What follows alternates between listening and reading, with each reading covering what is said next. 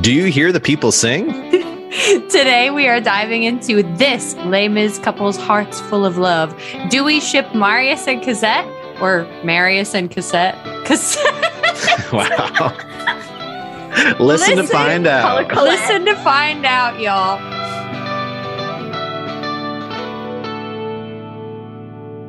Hi, everyone. I'm Devin, And I'm Steph. And welcome to the We Ship It podcast, Les Mis style. Uh, we want to talk about Marius and Cosette, and of course, a little bit about Eponine as part of our Les Mis series. Uh, make sure to listen to our upcoming uh, Javert versus Valjean enemy ship episode as well. It's going to be a blast. It's going to be a fun one. Les Mis has just forever been a favorite of mine. My dad and I have watched like every version of it the 10th anniversary, the 25th anniversary. Mhm. We watched this weird show, like series that was really bad, but it was still, still Les Mis. So it was good. Um, the movie, uh, just everything. And what's exciting is Tom and I are going to see Les Mis this weekend because he has found a newfound love for it. So it, it was his Christmas gift. Um, but I absolutely loved it. And obviously, today we're going to be focusing a little bit more on the movie slash Broadway adaptation because while there are some of us who have read the book or are attempting to get through it now, like me, uh, I think the most familiar version of the story right now is probably the movie slash show. yeah. Um, so with that, uh, only 20 hours to go till I finish. Jeez. And she's Uh, probably listening to that on uh 2.0 Double speed. speed. Yeah, double speed, and I have 20 hours left. that's But- crazy. worth it.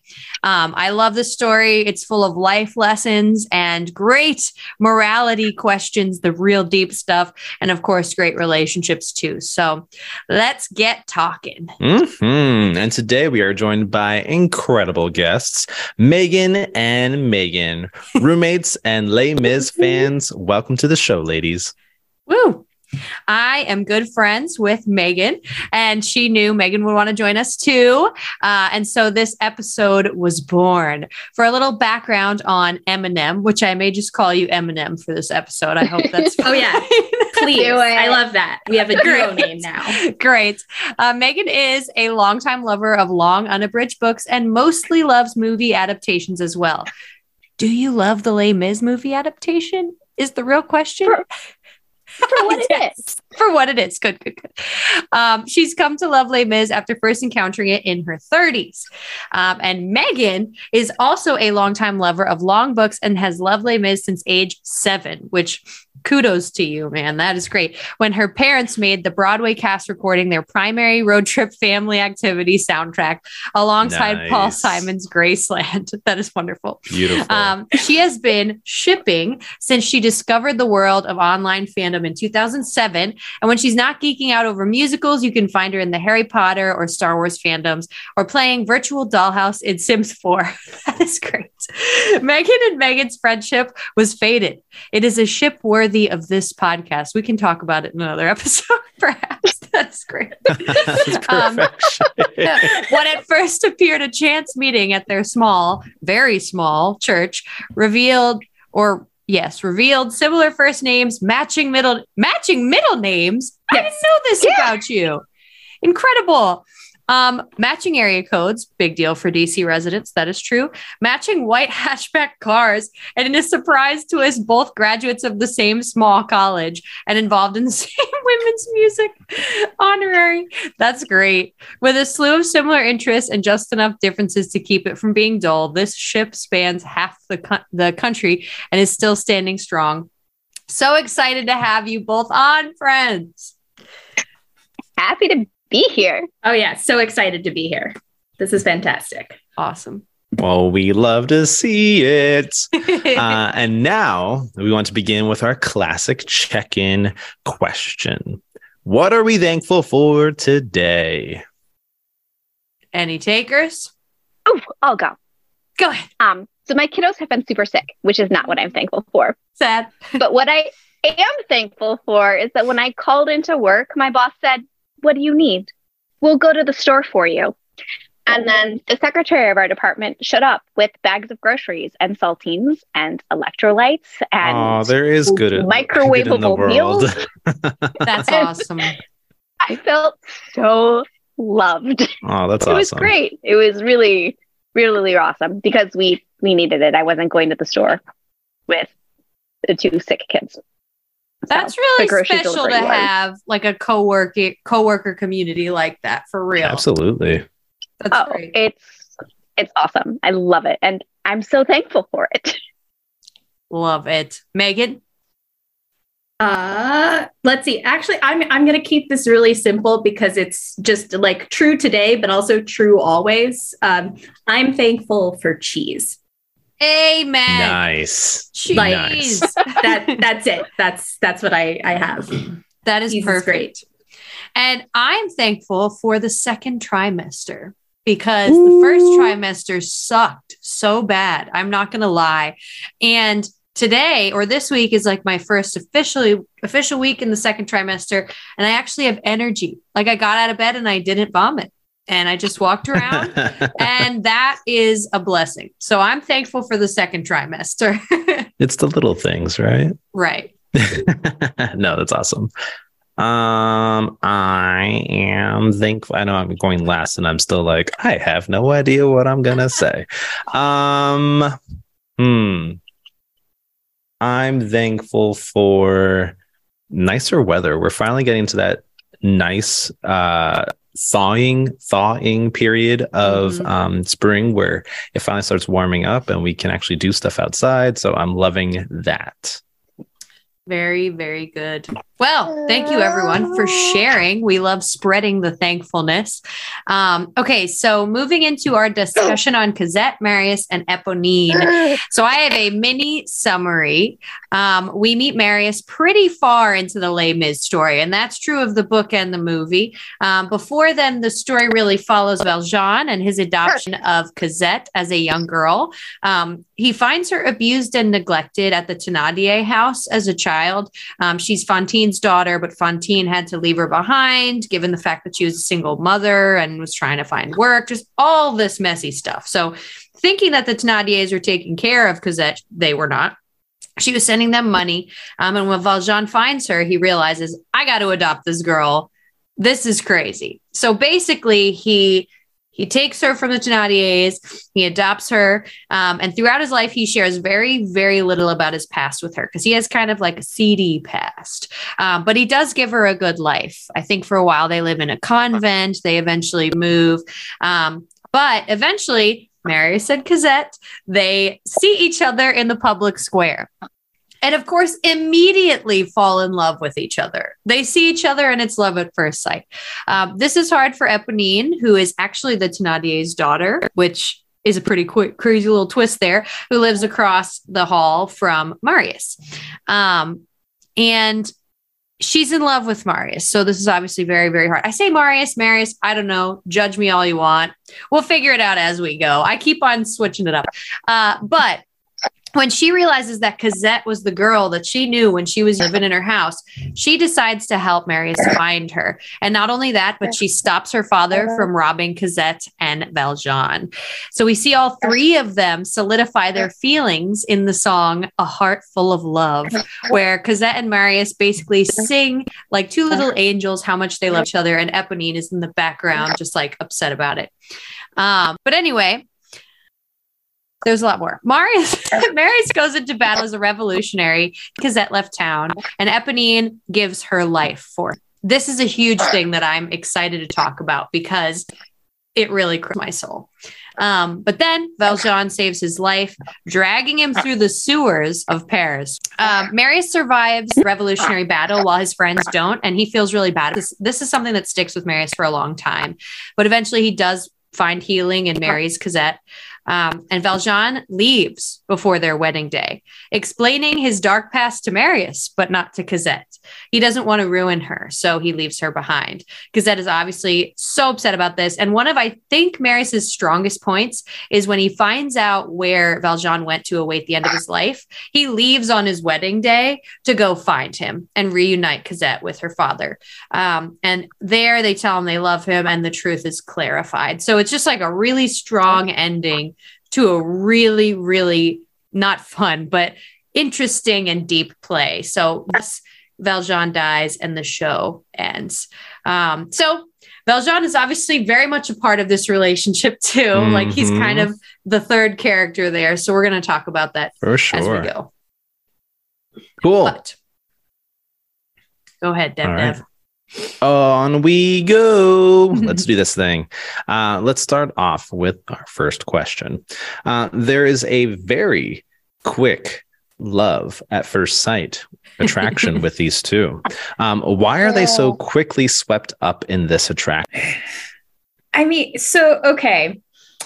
Let's start with the the Cosette side of things mm-hmm. because as Steph mentioned, like this girl grew up in first of all like not a great situation with the Thénardiers who are some of the most vile people to exist in fiction by the way. Um the most vile. They are. No really it's like we're going to talk about them too in their own episode. oh yeah yeah. It's it's relevant. But then and then after that she's rescued by this guy who comes out of nowhere and is you know like you know your your mother sent me to come get you. Um she's with god now but we're going to go off and, and do this own thing. And then she grows up mostly in a convent. And even when they move out of the convent, it's pretty clear that she has little to no contact with anyone outside. Like maybe, you know, like very brief contact, but they don't have any friends or extended family or anything. She doesn't she doesn't meet a lot of people.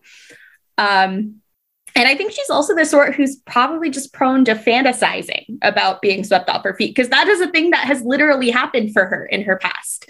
Uh, so it makes sense to me that as soon as this guy shows up and is, you know, sort of struck by something about her, that she returns that interest. Now, is it a like, she's interested in him or is she interested because he's interested? Mm, a real question. No, that's yeah, I I don't know. I don't know. I think that's a really insightful point to bring up, though, about how she was swept off her feet as a child. So perhaps this is just how she thinks that these things go. Yeah, um, right. And you kind of have to wonder if it's necessarily like a healthy thing in this case. Mm-hmm. Um, and when Marius meets her, I want to say, like, where I'm reading in the book right now, he had only considered her the reason that it's so like quick is because he sees her all the time in the public square. And he thinks of her as like this little like innocent girl. And then i guess she like essentially hits womanhood. And one day all of a sudden he's like yo Dang. she's hot. And, and so I, I don't want to say like marius is a great character. He's a great guy they're both young. I, I just I don't know if this love at first sight thing is truly love at first sight, or if it's more of an attraction, a fantasy in her case.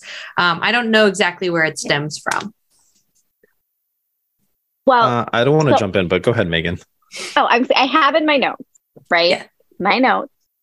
They're singing, and they say, "With you, my world has started," and I just think, "What? Born to be with you? What? What?" Yeah. what? No, it is. I don't. And y'all have talked about this in your podcast before, right? Mm-hmm. Like, I don't know that you can have love at first sight. Love is mm. an action, it is a choice, it grows. You can have attraction, you can yep. have interest, you right. can have warm fuzzies, you can have a chemical reaction that says that it's love. Right. But love as something sustaining, that takes more. That's a good point. Um, I think that they are sort of evenly matched though in coming to this primed to be swept up you know megan addressed really well like Cosette is just primed to be swept up into something mm-hmm. and i mm-hmm. think marius is at that age in young manhood where he is looking for a purpose and he's looking for a passion and we see our introduction to him is the revolution he's a yeah. revolutionary But that, because of where he comes from, he is not really the avatar of the re- revolutionary set. He's Right. coming from a very different background than his cohorts there. Yeah. Right. And I see that as he's looking for something to be passionate about. He's looking for something to throw his life into. And so Mhm. he sees Cosette and he's just looking for something to be passionate about and throw his life into. And And she's there. And she's there, right? She's there and she's beautiful. And he's like, oh my gosh, she's beautiful. And he's just looking for a passion or looking for a placeholder, a container to put all of his passion into. yeah. And so both you're of them are just primed to be swept up into it. You're right. Hmm. Devin? Yeah, I think I, I do think it's um they're they're so swept up into this because of a need for a distraction. I think they're both looking for something new, something different.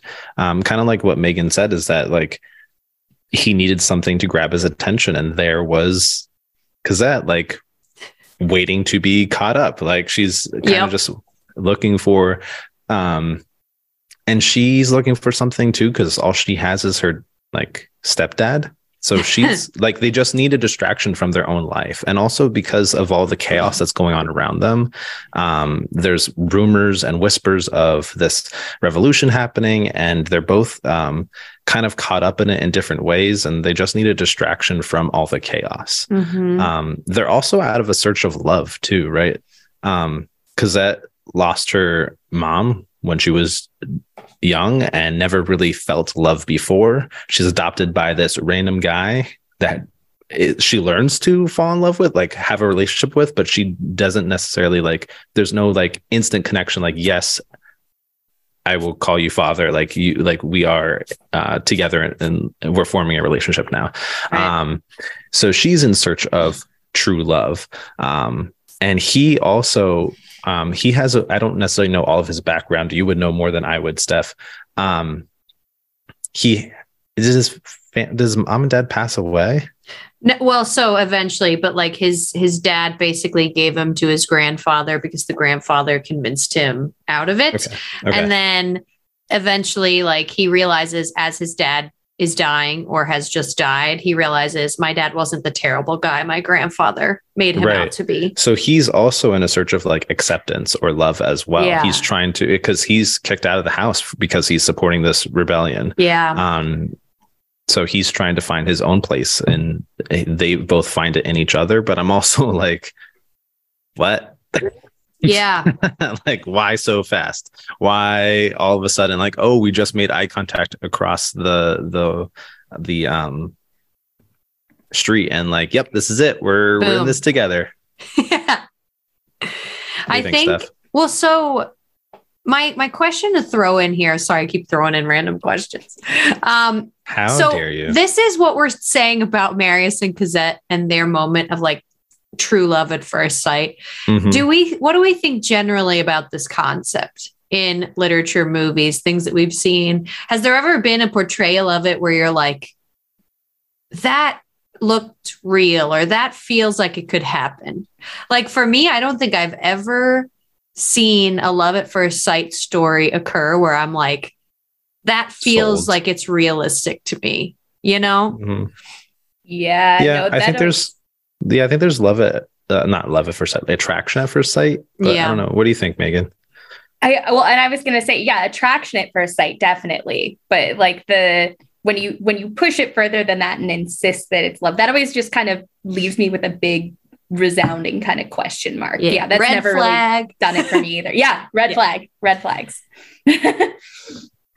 I will say, and this is not first sight, but I know off the top of my head three couples where the guy within the first week or on the first date said he knew this was it. There was no more dating. He was going to marry this woman. Wow. And then they did get married.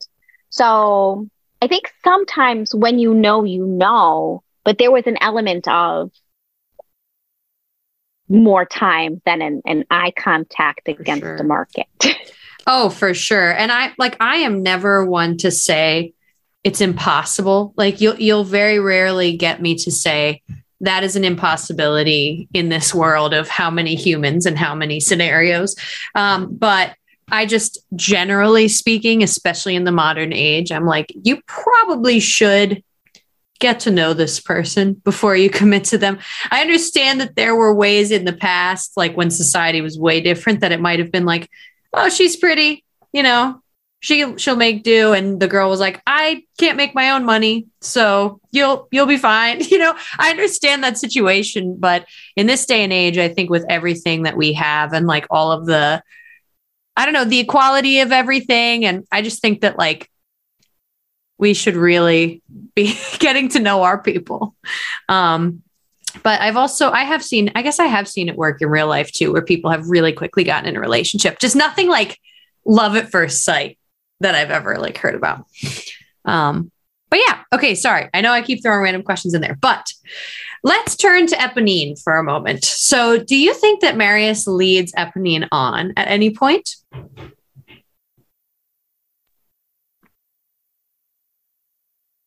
I, I'm going to say not intentionally um, because and maybe this is just the fact that in the 2012 movie marius is played by eddie redmayne who is the perfect good boy Woo! who has never done anything wrong in his life um, but but i feel like all of the portrayals of marius that i've ever seen have this very like he has known eponine even before he meets cosette and like gets close to her has known eponine for a long time and it seems pretty obvious that, the, at least on his side, there's nothing there. Like he sees her as a friend. She is very firmly friend zoned, right? Like, and she even says, like, one of her, the, the first part of her counterpoint in A Heart Full of Love, when Marius and Cosette are singing at one another about how they found their true love, and she's off in the background being sad. Um, the first line that she sings against them is, He was never mine to lose. So, like, even Eponine knows. She knows. Yeah. Like she knows. and it's sad, but but like I I don't think that Marius is is too I don't know naive or too too something mm-hmm. right to to realize that if how she deeply whatever yeah how how much she's sort of taken with him mm-hmm. yeah i can agree the, with the that. number of the number of times that i've seen this unlike love at first sight right but this scenario, girl loves boy, boy has no clue. Yeah. Boy oblivious. Friends girl. Girl thinks maybe he'll love me someday. Boy falls head over heels for somebody else. Yeah. Like that. That's not just a literary trope. That's that's like, life. That's a life trope. That's like every girl and every boy at some point have been in there somewhere. Yeah, it's true. So I and do. Go ahead. I think he's genuinely oblivious. Like he doesn't know at all because it just it's never occurred to him. Yeah, I do think we see him have that heavy realization when she gives her life for him and she's kind of singing about her feelings a little bit and he's like, "Oh."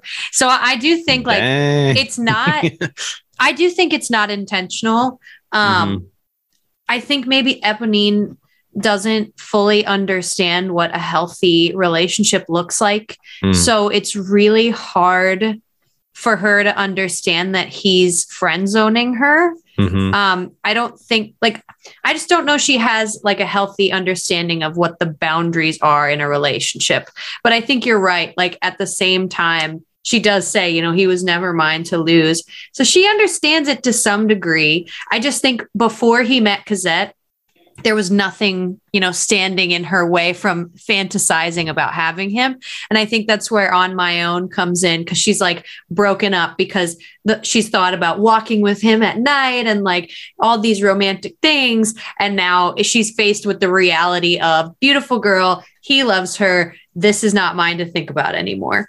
And what I do think about Eponine is that she really gracefully handles it because there are lots of examples I can think of of someone who's scorned in love like this and then they act in revenge. And she doesn't choose to act in revenge. She loses her life for the guy, protects him. And not only that, at least in the Broadway um, and movie, she not only protects him, but protects Cosette which to me is like you have no reason to be doing that. You're doing that out of just like being a good person. So right. to me, maybe he doesn't lead her on. There's some like problematic things, but I think it mostly comes from Eponine's like misunderstanding of relationships. Yeah, and she even helps find Cosette. Yeah. Right. She's the one that like tracks down Cosette and uh Valjean um, and where they live so that he can go see her and talk to her.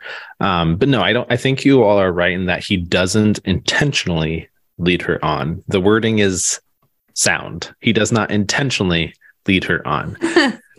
are there moments maybe like maybe don't hold her hand and spin her around like I'm just throwing it out there. If you have intentions for somebody else, do not kind of like be, be acting flirtatious. like that. Yeah. And maybe that's not flirtatious. Maybe that's just his character. I don't know. But regardless, um, I don't think, yeah, I don't think he leads her on, but he also doesn't stop her either. Like, friend zone, like, thanks, but no thanks. Like, there's mm-hmm. no like real moment where he says, I'm okay.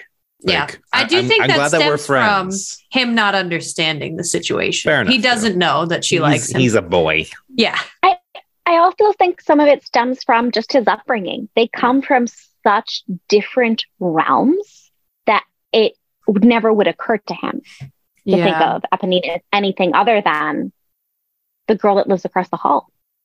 Yeah. Right. There's no like she never she never was going to be in the running for anyone that he would have thought of just because they might be living in the same building now, but they did not grow up at all in the same environment.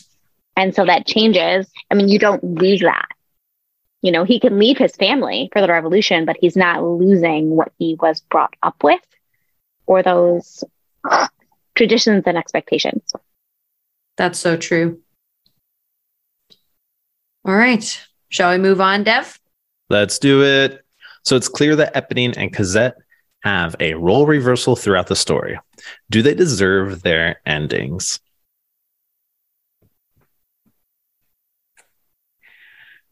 Okay, so deserve. deserve. the word such, deserve is such a, a, strong word with such mm-hmm. strong implications sure. about because as I said earlier, the Thénardiers are some of what I believe to be the most vile people in all of fiction. The truth. And Cosette and Eponine, in their formative years, are both really influenced by these really terrible people mm-hmm. and by by being treated very differently by these mm-hmm. very terrible people, mm-hmm. right?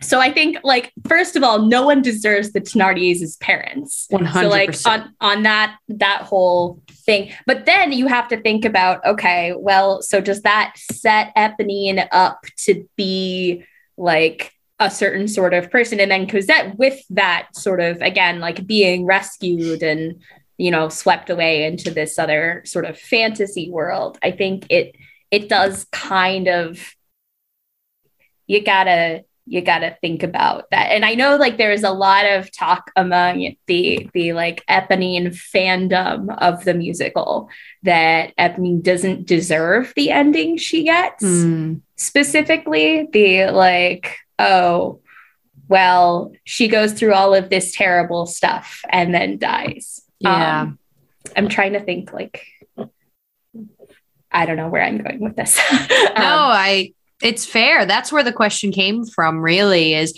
and obviously she doesn't deserve to die. I personally think you're 100% right. No one deserves to be put through the Thénardiers at all.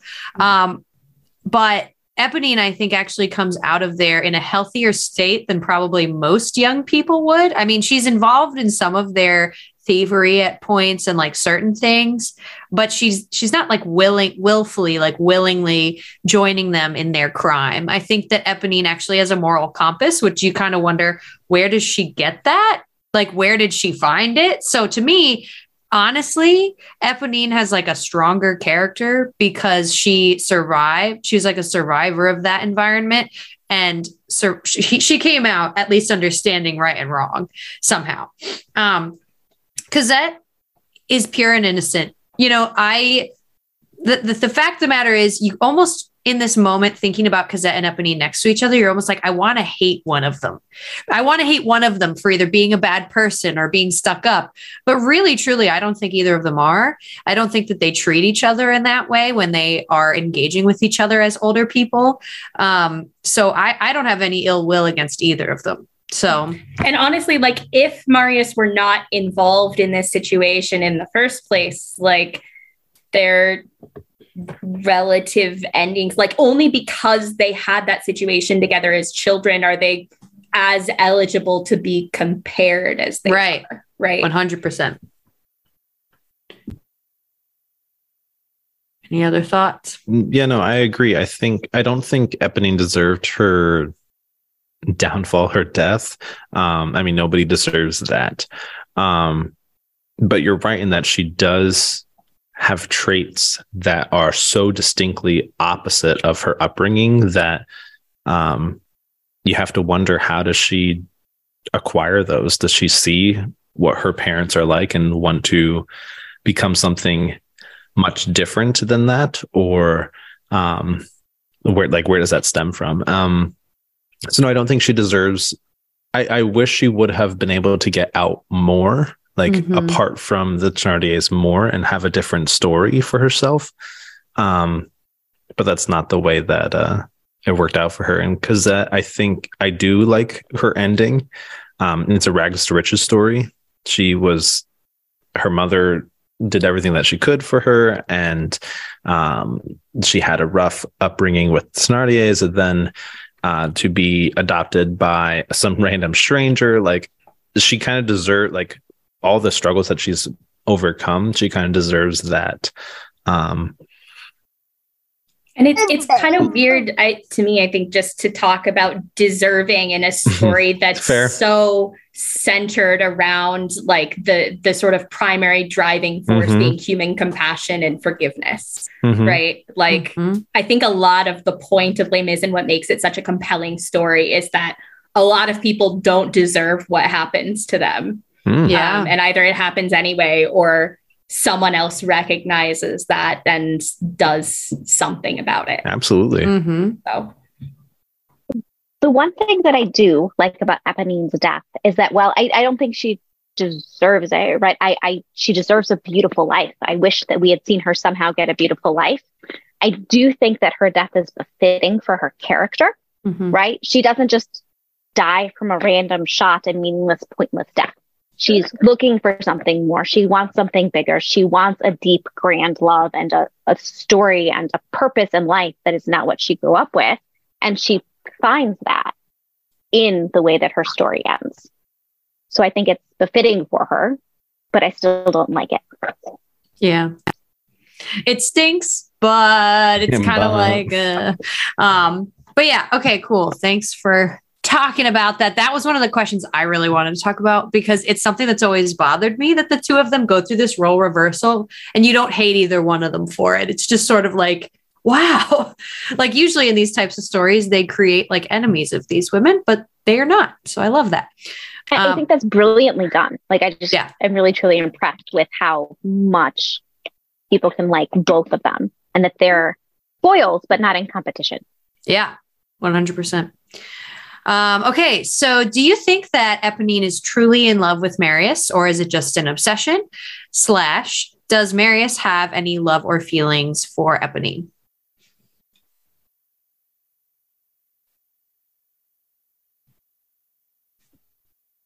So this is what a part of why I don't see Marius leading Eponine on quite as much because I don't know that she loves him in as much as she thinks she does. I think she mm-hmm. loves hope. I think she loves the idea of a way out and a different life. And Marius is a different kind of person than she grew up with. And I think that she loves that idea.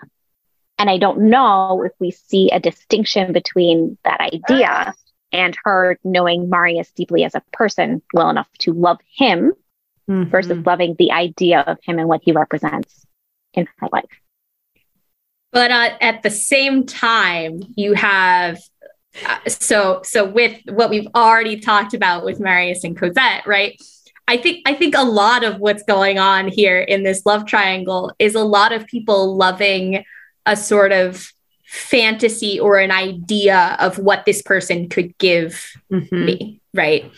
Um, and so like does does that count? Is that enough? I do think that yeah there is a way in which eponine's uh feelings border a little bit more. Like they they read more as obsession. But i think it you also have to consider the fact that with marius and cosette you have an obvious mutual attraction mm-hmm. that isn't there on yep. that side. You know like would would that fantasizing and that sort of that type of obsession look different if there were something mutual there with Marius. Um, I don't know. I I mean I think it's it's a little bit of both because like you said like she has clearly developed a, a level of moral compass that doesn't really necessarily you might not expect from from her upbringing yeah. And and I think that going along with that, like the fact that Marius is this revolutionary, um, this guy who's devoted to something else, like used to be rich but got himself kicked out to go, you know, like to to be on the side of the people is a, a sort of admirable character trait, right? And and he he's kind to her, yeah. which probably not a lot of people are. Um, mm-hmm so like she she does have some genuine character traits she sees and knows in him that there's a, a basis for. But do any of these people really know each other well enough to like love one another? Mm-hmm. probably not. Yeah right. I would say like did you have something to say megan? I don't want to cut you off. Yeah. No i was just gonna say yeah probably not. I don't think anybody in this like as I was wrapping this up, I was like, you know, I don't think anybody in this movie loves anybody in terms of this love triangle. They just there there's no way. There's no substance there. But that's that's how the movie is written. Some mm-hmm. of it for time, right? Because I don't recall the details of the book. But I think that that allows you to focus more on bigger, broader themes instead of it being about just the relationships. Yeah, 100%. Right? I totally agree. Um, I think in their case, perhaps they're both intrigued with one another. I think they both have they don't have ill will towards each other. I think I think there is an element of caring about what that person is going through and doing. Um, Eponine's a little bit more intrigued with Marius than he is with her, but I still think there is intrigue there. I think he's curious about where she comes from, and she's really curious about why he would leave his family to to do this you know life in poverty as a revolutionary. Um, so i can't quite clearly say if i think that they love each other. I definitely think there's an intrigue on both sides and then a caring like they're kind to each other. That's that's about where it like stops for me. Obviously eponine has this like fantasy of being in love with marius but i again like we've all said she doesn't know him. So I could definitively say they're intrigued. I cannot definitively say that they're in love, um, or either one of them has feelings of love. Right. I and well, I do think. Sorry. No, you're good. Go ahead. Devin. Oh, I I do think that Marius is honest when he says that he loves her during the scene where she's dying. Yeah. I think that that love that he expresses is completely mm-hmm. genuine, but it's not the romantic love right. that she was hoping that it would be. Correct. So I will qualify my previous statement. There is genuine love there, but not a romantic love. Right. Mm-hmm. Yeah, and that's kind of what I was going to lead uh, into is that I think Eponine is it more of an obsession or a she in love? I think it's a little bit of both. I think they there is that like as Megan was saying, like there's that hope, there's that clinging on to something that she wants to work out, but um so, and it's also similar to how uh, Cosette and Marius are feeling. They they are all in a search for something to distract them from their their plight, their pretty poor crappy lives, right? They're trying to find something hopeful, something to hold Hence, on to. Les is. Yeah, like exactly. like there, there's a lot going on around them, whether that's personal, whether that's um, external, um, society wise. Like there's a lot happening with these guys, and they're trying to figure out like they need something to to to hold on to to distract them from all of the chaos that's happening around them. Um, and uh, going back to does Marius have feelings? I think he does have some feelings, but they aren't romantic. Similar to what Megan was saying. Like I, I think he has genuine emotions and feelings for Eponine, but I don't know if they extend that line of being um, romantic. I think they're they're kind of just um, more f- friendly. Mm-hmm. But again, don't hold her hand. Maybe. just throwing it out there. Some advice over here. okay. All right. So the next question is what are our favorite traits between these two and maybe our least? And are there any favorite moments? I love their mutual love for um, Jean Valjean.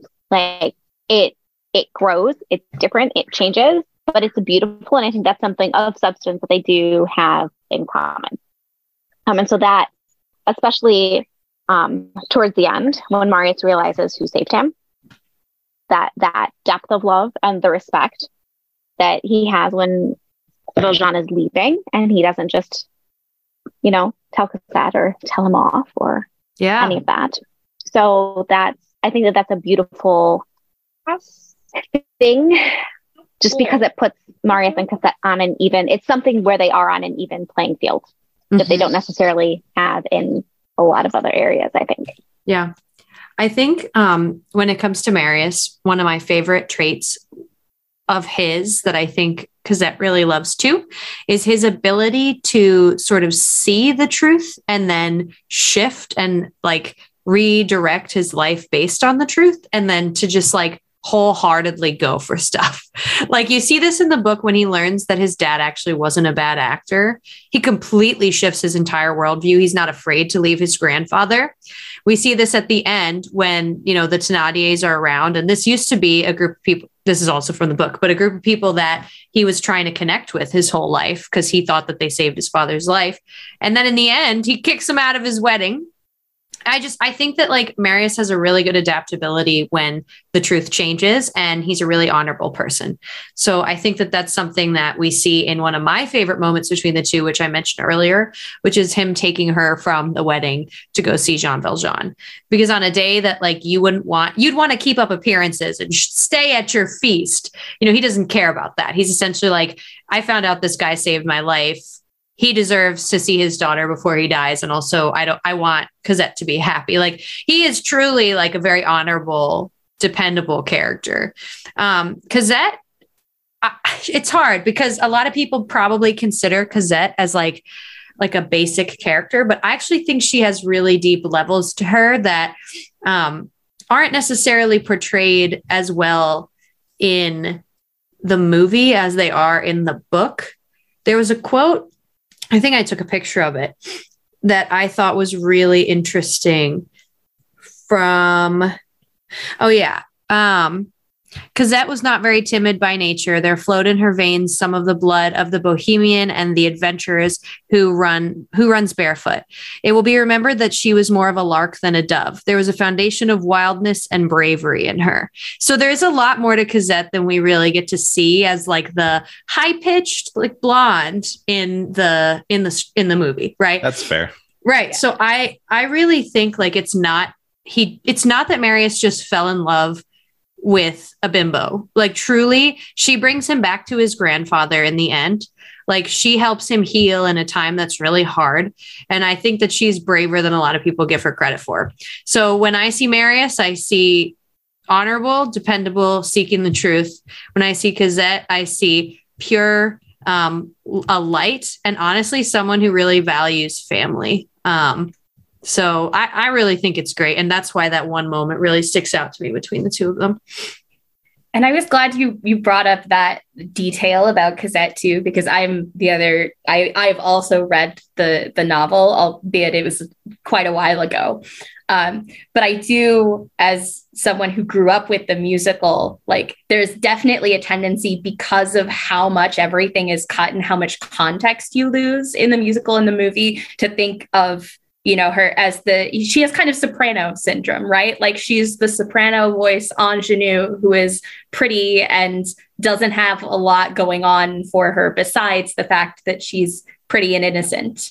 Um, But Right. at the end of, and I'll, I'll bring this one up specifically that moment at the end of Empty Chairs at Empty Tables when Marius is mourning the fact that he's the only one of his friends who survived and having to sort of cope with that. You can see Cosette approaching him and saying, like, look, there is more to your life. There is something to live for, and I'm going to mm-hmm. be there for you and with you as you process this. And I think like that's that's the thing that I would say I like the most about Cosette as a person is that like she she does have this genuine caring. Yeah. She's that- devoted to him for Yeah. real. Devin, you have thoughts? Yeah, I have to agree. I think the big piece of Marius is that he is hum- humble and will he's like the best friend. He is honorable and he is just um he fights for what he believes in. Um and we'll get to that later whether or not he fully believes in that topic or not. Um but um I agree from my slim knowledge of not slim knowledge, my knowledge of Les Mis as it is, I don't really see much of a character when it comes to Cosette. Um, and that's kind of because of her upbringing and that kind of thing. Like she, she's not really developed well in the movie um, to really have like she has emotion, but I don't think she has a whole lot of backbone or like um, real character nature to her. Um, It's really a shame because we get so much specifically in the in the book about her and she is one of the main characters. So you would just think that maybe they would devote a little bit more to it, but I do Right. think that because that's real purpose in in the movie and show is it's kind of sad to say it, but to the drive love interest. Well not only the love interest but to drive the men who are dealing with things to Mm. make decisions. Like valjean um, she's the purpose of his his adventure to go you know help fantine um, and with marius you know she's the girl that kind of makes him question the revolution. It just like she's given sort of that vibe that that character trait when in reality i think there's a lot more to her that would be a lot more interesting on stage than just like castle on a cloud and parts of a heart full of love you know because eponine gets a song I mean, Dude, she's Cosette should she's get a definitely a, song. fighter. yeah Like she's definitely a fighter because she pushes through all of the life that she's been living up into being adopted and sort of like she she manages to get through all that, which is Mhm. great. And so, but I just don't know if we really get a true, honest depiction of her character. Mm. Um, favorite moments. I like the garden scene, but it's also Oh. that sense of Yeah. um, it's also that sense of like Romeo and Juliet vibes. it is romeo and juliet like vibes solid. I want to run. Exactly what I want to run with, thinking. run Yeah. away with you together. Kind of like let's go right now yeah. It's very like we. I think it's worse than Romeo and Juliet in a sense because they literally only just like yeah met, like had a conversation like a couple hours ago. Like Um, the Carly Rae Jepsen syndrome. This is crazy. and I Call just me met maybe. you. but call me maybe Yeah. who um, knew we would be going into carly rae jepsen on this episode i don't know Musically it's- themed Uh, We're on totally on that topic. But I do really love in the like this is not a moment that I love because of their pairing. It's a moment I Mhm. love just because it it brings me joy. Um, specifically in the movie, the expression on Eddie Redmayne's face when he sings "I am lost" and he's looking at her like just yeah absolutely like, yeah, buddy, you are lost. boy you are lost that's great Yeah, it was great. Um, okay, so speaking about Marius a little bit deeper, um, do you think that he's truly devoted to the revolution, or do his feelings for Cosette get in the way?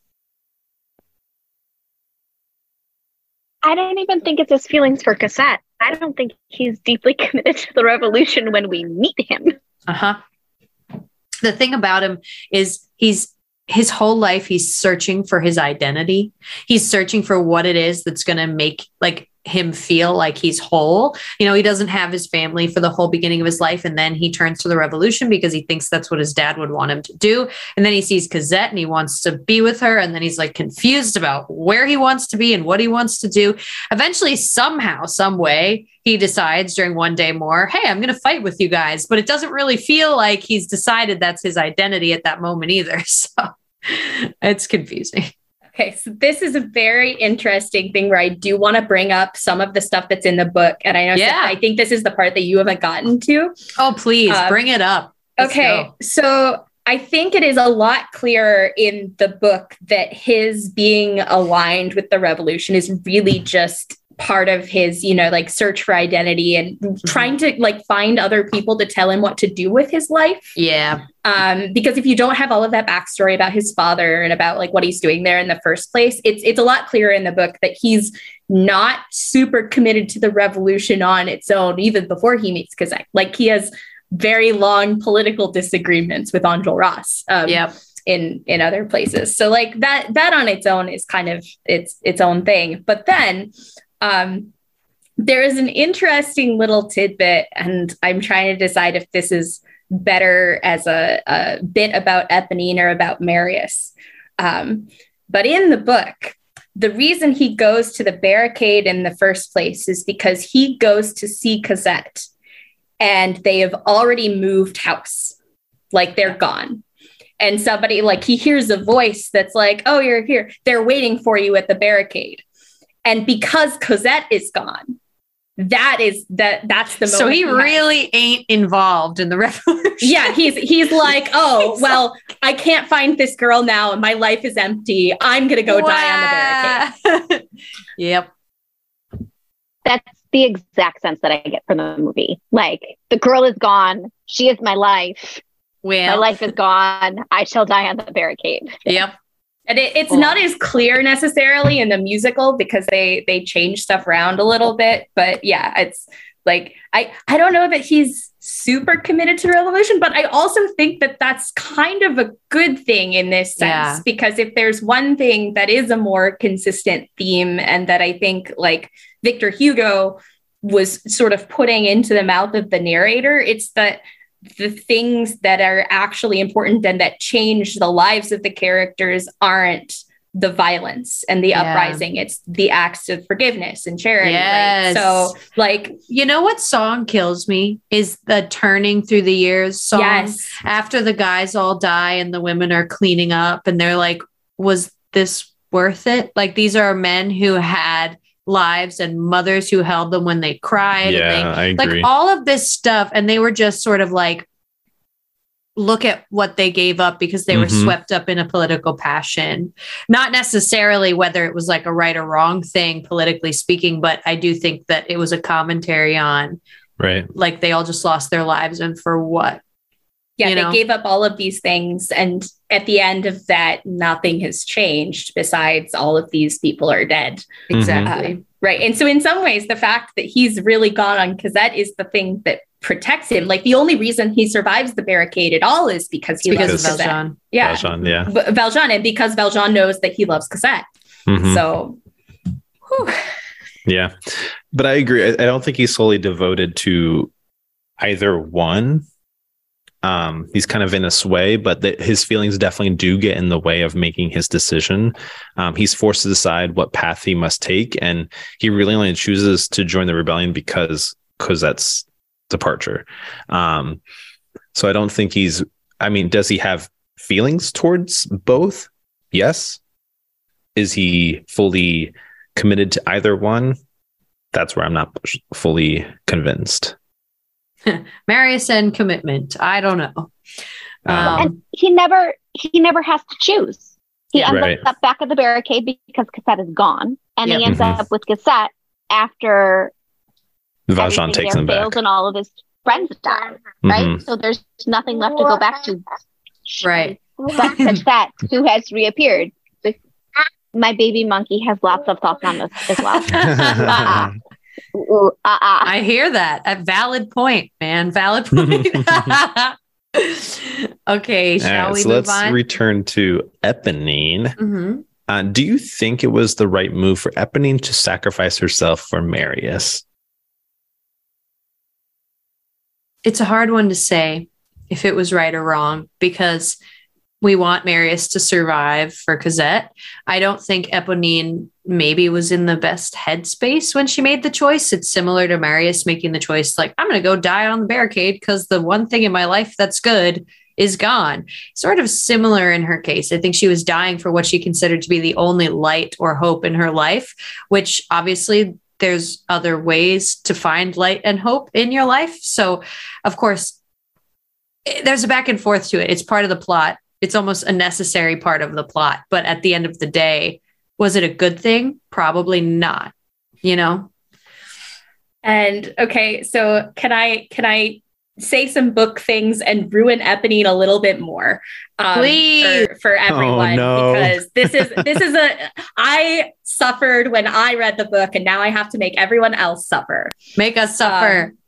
Um, okay, so when I said earlier that the uh, circumstances that lead Marius to the barricade are somewhat related to Eponine, um, you discover in the book, like, so the the bit in the movie, in the Tom Hooper movie, where she takes a, a shot for Marius is actually from the book. In the original mm. staged musical, she just gets shot climbing back over the barricade to get to him.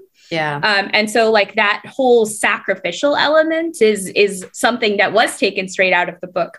Um, what didn't make it into either the musical or the movie is the fact that you it's revealed when Eponine dies or shortly after, I think in like that chapter or the next, that she was the one who set up the she's the one who set up Valjean to move houses so that Marius wouldn't find I know there. I knew this. Yes. He hid the letter that Cosette had written to Marius saying, yep. We're leaving, here's what's going on.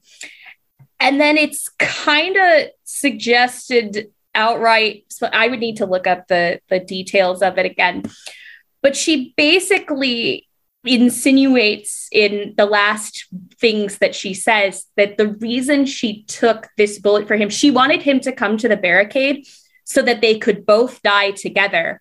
And she takes the bullet for him because she doesn't want to have to watch him die first. And she assumes. Lame. Yeah.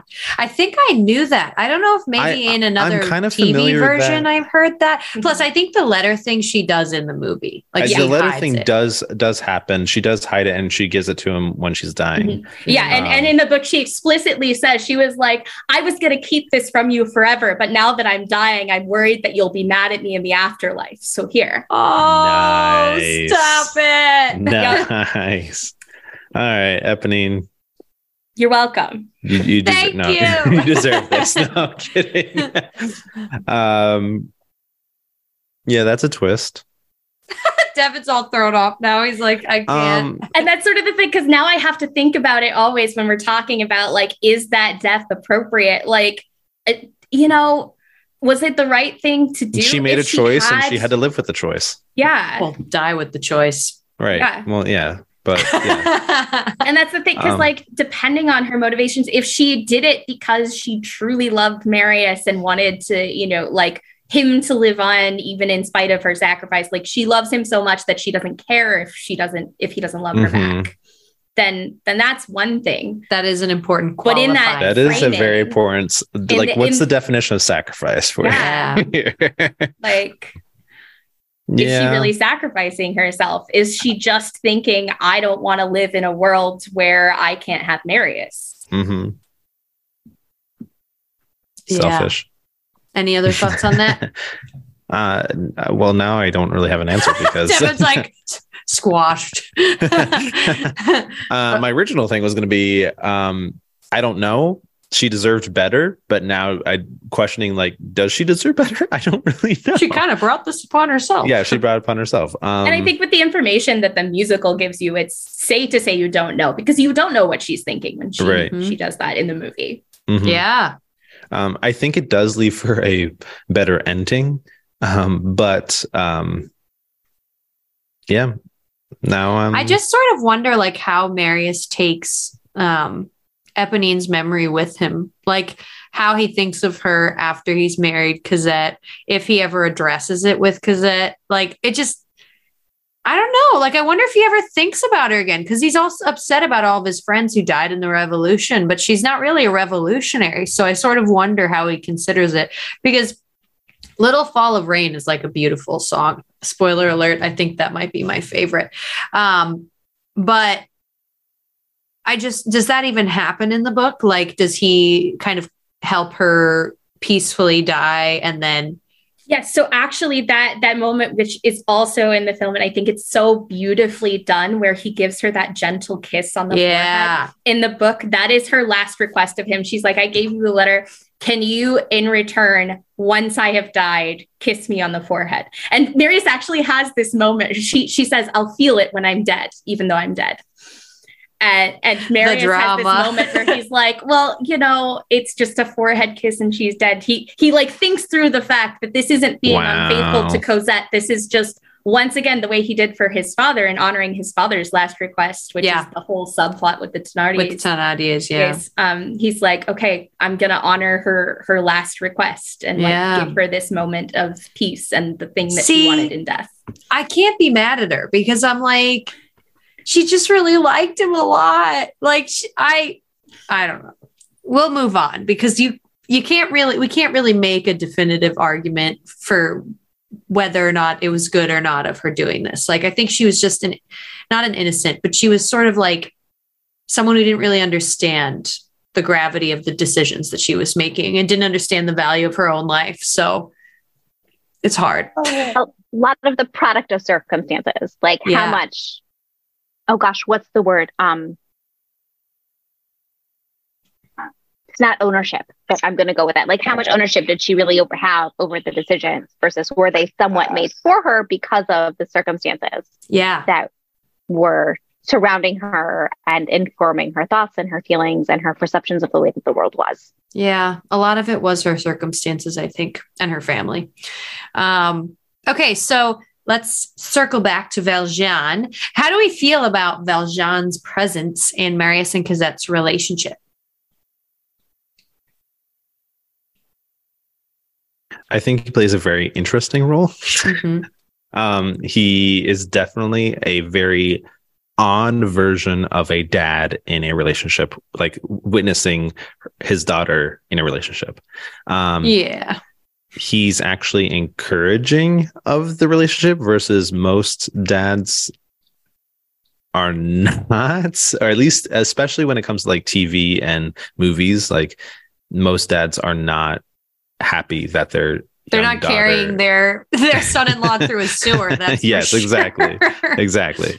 Um so yeah. Um there's that he rescues Marius. Um, he also only confides confides in Marius, who is a mere stranger to him at the time. Um, his only goal is to make sure that Cosette has a future.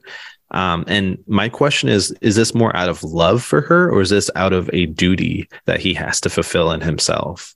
I think it's both a duty to Fantine still and love for Cosette, because I mean, you really see him struggle with the fact that she has feelings for a guy, and then all of a sudden, oh, this is the way that as I'm dying, I can pass her along. Cosette is a really lucky character. Okay. She has been passed on and somehow survived like several random people taking her on in their life. I don't know how it works out, but this girl somehow gets through it all.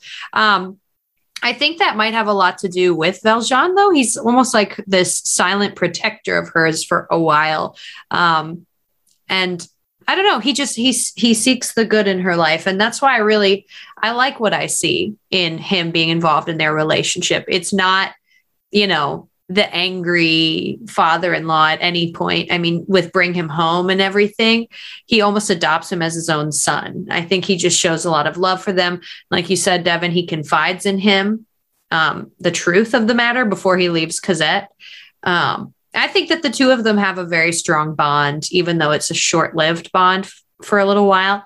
Um, and Cosette, obviously, like Valjean is her whole world um, for the entirety of her life. So I, I mean, Valjean's pretty much everyone's whole world in this in this story, um, but I think that in particular with Marius and Cosette, he plays a really important role to the fact that they're even together, um, and in supporting them, even beyond living on Earth. Like he provides them with clarity, with a life, like all of that. Yeah, no, and it's it's kind of funny to think about it in terms of like his uh role in their relationship when the overall story is about Valjean. And I, I think that's that's kind of the reason that I would say I like it too, because in a story that's he where he's the primary protagonist, this moment where he realizes, oh, Cosette is also at that point the the whole of his life. Yeah. Right. Like he's he's been run out of town and changed identities more than once. He's trying to escape all of the bad things he's done in his past and become a better person. And this is one of those final, you know, sort of moments of unselfishness, like that continual yeah. kind of almost purgation he has, where he's like, oh, this girl who I've raised as my own daughter and who is now really my whole world. Um, like I've moved for her, I've set up a house for her, I've tried to set up her life because I owe it to her mother. Um, I have to let her go. I have to give her to this other person who's going to love her. Yeah. Um, and yeah, in, in some ways, it's kind of a, a really fitting and beautiful resolution to his story, the way that he sort of lives out his uh, newly embraced compassion and yeah. unselfishness by giving her away. For sure. Megan, do you have any thoughts? I'm trying to get here. I'm sorry. You're great. You're doing great. um, so I think that this is fascinating. Devin, I love what you said about how, unlike most dads, he's so able to give Cosette away so happily. And I think it comes out of his own conflicted soul, right? He's constantly trying to atone for sins. He's constantly hiding from his past. He's not able to fully heal from his past. He's constantly hiding it in order to survive. then he has to continue to do so for Cosette. And I think that it's easier for him to love Cosette and Marius than it is for him to love himself. Yeah. And that makes it so much easier for him to sacrifice that relationship where Cosette has been his world to Marius because he doesn't mm-hmm. feel worthy of this mm-hmm. child who has been his world. And that's what makes enables him to do what he does for Marius. Because again, this girl is my world. This mm-hmm. is the man that she loves. And he can see the good in in that. That's so good. Um, but he can't see it in himself, right? Which is how he can set it set it aside and and not just that he can't see it in himself but he said like that the um i'm trying to think of which actual song piece it's in but where where cosette is you know musing on the first time she saw marius and he comes in and he he says to her you're such a lonely child. Um and uh, he realizes that a lot of that is because of him yeah. right? Like he's kept her sequestered and whatever because her exposure to his past is a thing that could be you know that could ruin her. And the, so he he loves her so much and at that point sort of realizes that he loves her enough that he needs to give her away to let, let her, her have more of the world. Yeah. For sure. Devin you want to move to the next question? Let's do it. So, next, what do we think is the future for these two? It's a hard one. Like looking at them, I want to say they'll have a successful and good future. I mean, they have a good foundation, whereas like a lot of the characters in this story do not. They don't have a good family example, whatever it is. I think the two of them have at least had a good example of love in their lives. So I have hope in she's she's questioning me. I have hope in it. I know that you're thinking Marius and his grandfather is not a great example of love in his life, but Marius has experienced it through others, through his friends that really loved on him well. Because in the no, book, it's not Oh, go ahead. The examples. It's not the examples that I'm concerned about. I just, the faith is from the like other things. Keep going. Okay. Yes, I want to hear. I want to hear. But I, I do think that they have a good future in store. I mean, they've restored their familial ties at the end. They go to find Valjean. Not only that, you know, Marius and his grandfather kind of, at least we're led to believe that they kind of make up. So I think that there's good things in store. Will there be struggles, especially when Cosette starts really realizing who Valjean was? Um, I think there will be struggles. And then Marius trying to heal from all the trauma he's been through. Yeah, that's going to be a struggle. Um, but I, I don't think necessarily it's struggles that a marriage can't fight through, if that makes sense.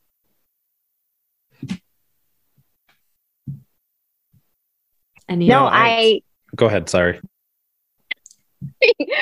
Every time we're both like, well, um, th- that last point is my big concern. I want them to make it. I love these characters. I love so much about you know what we get right. in in the film from them. I am very concerned that the bulk of their relationship, if we're talking about the movie, happens after all the trauma. Marius's friends die and all he has left in the world is Cosette because that is a lot of pressure for one woman who was raised by a adoptive father and in a convent and has had not a lot of relationships in the outside world to cope with, especially when combined with Cosette's own trauma because she is not free of trauma herself. There is just a lot of trauma in this relationship. Oh, yeah. And I don't know if they have the skills or the tools to make it. I want to think they do. In my ending so. of like in my in my reprise of Les Mis 20 years on, they are doing well and loving their babies and everything's great in the French countryside. Okay. Yeah. But I have some very deep reservations. That's totally fair. No, I, I agree with that. we that. tend to get swept up when we see these like lovey stories, like these big grand stories and relationships. We get swept up in the fact that, of course, it's going to work out. That's how it ended. But I totally understand your reservations too, because the two of them have been through like absolute hell. So, yeah, no, I also agree with that. I think, I, I mean, I want them to work out together, but they have very little. They have a very little foundation Mm-hmm. And they both bring their own, not to say this in a negative sense, but they bring their own trauma, they bring their own baggage, baggage. to the relationship. Mm-hmm. So they both have to deal with that together. And um, I think that it will, but it also gives me like Peeta and Katniss vibes. if that Don't makes sense. start with me yes, in the Hunger Games. No, absolutely. I'm like, no, no, too much trauma. just start you over. Can do it, but you both like, need really good therapists. Yeah, yeah they, they, need like he's almost really a, he's almost a different person, yeah. right? Yeah. He's almost a different person in, in the relationship now because he's gone through. He's seen his his friends die, um, and he is the only one that's left. I mean, uh, empty chairs and empty tables is like oh rough. it's a rough deal that he's mm-hmm. coming to terms with like what he's kind of done and like he should also be with them and um it, it's just and she doesn't necessarily have a song of her own trauma besides a cloud in the sky or whatever the Castle song is. Castle in the sky. There you go. Castle in a Cloud. There we go. I said it. Your Castle in a Cloud. Child because that. Yeah. Yep. Which which doesn't even encompass, you know, the entirety of her right. trauma. So did you have any other thoughts? Pretty much covered it. Kinda, yeah, pretty much pretty much everyone said what we need to like I I also am rooting for them. I want so many good things for them, but uh, yeah, like Yikes. like we said, good good therapists are hard to come by in 1832 in France. totally fair. Okay, so the fun question. What is your favorite song from the musical? Go ahead, fam all of them. no, it's so hard to to pick one. Actually, I'm gonna let everybody else go first, um, so then I can I can like give a nod to something else that doesn't get said because yeah. genuinely, all they're all I love them all so much. Seriously, that's very fair. Yeah, I. Oh, go ahead, Megan. Honestly, I almost feel like it's a question that needs to be broken down into categories, right? so, what's your favorite solo? Oh, true. What's your favorite melancholy drama song? what's your favorite big character ensemble? oh, there are so many. I do have an from. answer, but I, I want to hear yours first. Okay, I, am honestly gonna go with the the underdog of Little Fall of Rain. I really love that song, but that's because from a very young age, Eponine was my favorite character. I love On My Own. I love Little Fall of Rain. I am obsessed with it. Yeah, um, that's fair. That's every teenage girl's kind of like yep. go to. I love her. No offense her. to say that you're a cliche. Call me basic. Girl, but get out of here. Devin. Um, mine is Bring Him Home. I knew that. it's, it's always going to have a soft spot. Um, I don't know why. I think it's just a really passionate song for Valjean to come to the realization like I I'm not going to be able to protect Cosette, and I need I, he needs to be there. I need to be able to um, God, please like help me bring him home and bring him home to her so that way she has a future. Um, mm-hmm. I think it's a very like I don't know. There's it's. Oh, you know what? As another song I love is Stars. Uh, that's my second I'm favorite. so sorry if someone else wants. There's so that. many good songs. Though. I love Javert. I have to say, hate him to pieces, but love him. And Tom and I this weekend, I'm wearing a Team Valjean shirt, and he's wearing a Team Javert shirt, and it's going to be very, very humorous. Yes. I love that. And also, where can I get one of these shirts? Because I need ah, one for reasons. Anything on Amazon. Go ahead, Megan's. What are your choices? My absolute favorite song. Well, so I'm going to start with for the longest time, the only song that I knew was Castle on a Cloud because we sang it in fourth grade choir. And Aww. I was just like, yes, my fourth grade soul who hates chores can relate to this song. Where is my castle where nobody quiets and nobody awesome. right? Um, but really, truly, every time I see it, the song that strikes me the most to my core is Who Am I by Jean Valjean because I just Ooh. like, A, it's beautiful and it's haunting and it just encapsulates everything that this movie is for me, which is this search for one man's soul and meaning. And it starts at the beginning and it takes until the very end to find it. And I just love how, you know, you think about Les Mis and you think about the revolution and you think about this love story and a love triangle. But for me, really? it's really this search for this like deep, soulful something that's just in these like two little short clips of a song. And I just, I love it. It's a great song. Megan? Um, I think we actually kind of covered all of my like now that now that everything has been said. No, no, that's good. That's what I wanted. I wanted to make sure we said all of the songs that I couldn't pick from. Um, so I'm gonna throw in a weird one that I I love. Um, that is no one's favorite song, but Master since everyone else has already said no, no, oh. no. Um, the confrontation Specifically, the bit where Valjean and Javert are having that face off after um, Fantine's, uh, after he's promised Fantine to take care of Cosette. And that's in the musical, the first and only place you really get any of the story of Javert besides mm-hmm. he's this angry policeman who's yeah. like going around tormenting people who've been gotten out of prison, right? right? Like he he has this whole backstory that explains that sets up stars, that sets up the way that his story ends. Um, and also this moment of Valjean um, sort of making his first real turn after, because he's already decided, like, okay, I have to give up this life. I have to go rescue this girl. But I also can't let this guy rot in prison for something that he didn't do. Um, Oh, that's a good and one. that the the like encounter between the two of them and the tension and the counterpoint. Uh, it's just it's truly delicious. you're right. Like the entire like movie, the entire show is just incredible. Song to song, there's not a bad one, I don't think. Um, oh, and then the last song, the epilogue, and like, oh my gosh. And the fact that in the movie, the guy who played Valjean in like the show is the bishop, and oh, stop. I can't, I can't stop myself. Especially, yes, I grew up with that that recording of what is it, Colm Wilkinson? Yes, as who was Valjean. Yeah, incredible. Truly. Incredible. All right, Devin, take us home. Bring us home. Bring us home. I Got him. All right. Last question, everybody. Do we ship it?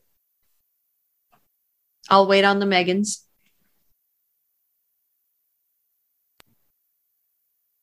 I do. I There think you I go. do. I really want them happy in the French countryside with their children. Yep. So, like, they've got a lot going for them. And I hope they can overcome all of the stuff that could get in the way. Yep. That's I I'm kind of going to go the same direction. Like all of the obstacles, all of the things that are standing in their way, they're all just, you know, like a lot of things about this relationship are theoretical, but I think like what you do see of them is really pure and really lovely and adorable. And I, yeah, I want them to be happy. Me too. I ship it. Um, I also ship Eponine living and finding a good man. but we can't have everything. Yes. Snaps for that. Yes. we, can't, we can't get everything we want, but I, I do ship it. I think that there have been some concerns brought up that have made me think twice about how, like, how seriously I think that like they have a secured future, but I do I ship it as far as what I've seen and what I hope to be for them. Um, you're right. They're pure, they're innocent, they love each other, and it's it's quite beautiful. Yeah, I agree. I think I do ship it. There's obviously some contingencies with that ship. Um, I think they need to work on more than just love at first always got contingencies with these things. He's like communication, security. Yeah. We're flying an Um, asterisk flag from Yes. this ship. Yes. One hundred percent. Um, but I what I like about their relationship is that they are the future of this show. Mm-hmm. Um, everyone else has died. Everyone else has their resolution in some sense, and these guys get a resolution, but they also have a future together. Yep. Like, although we don't know what that future holds, we know that they are the future. Um, they are the ones that are going to um, pursue something after the barricade and pursue something after the revolution. Um, because let's face it, everyone either dies or has a terrible ending. So Mhm. um, these are the ones that actually get some they they're given a future together and they have to take it and run with it um so i do think there's hope in their future and hope in their relationship so Cool. there's that So officially shipped after all. All right, everyone. So there you have our thoughts on Marius, Cosette, and Eponine. Now, what do you all think? So we have just a few comments here. Our first comment is from Hannah, who joined us on our Phantom of the Opera episode to start off season five. Hello, Hannah. Um, Hannah says Eponine deserves so much better. Cosette is the worst.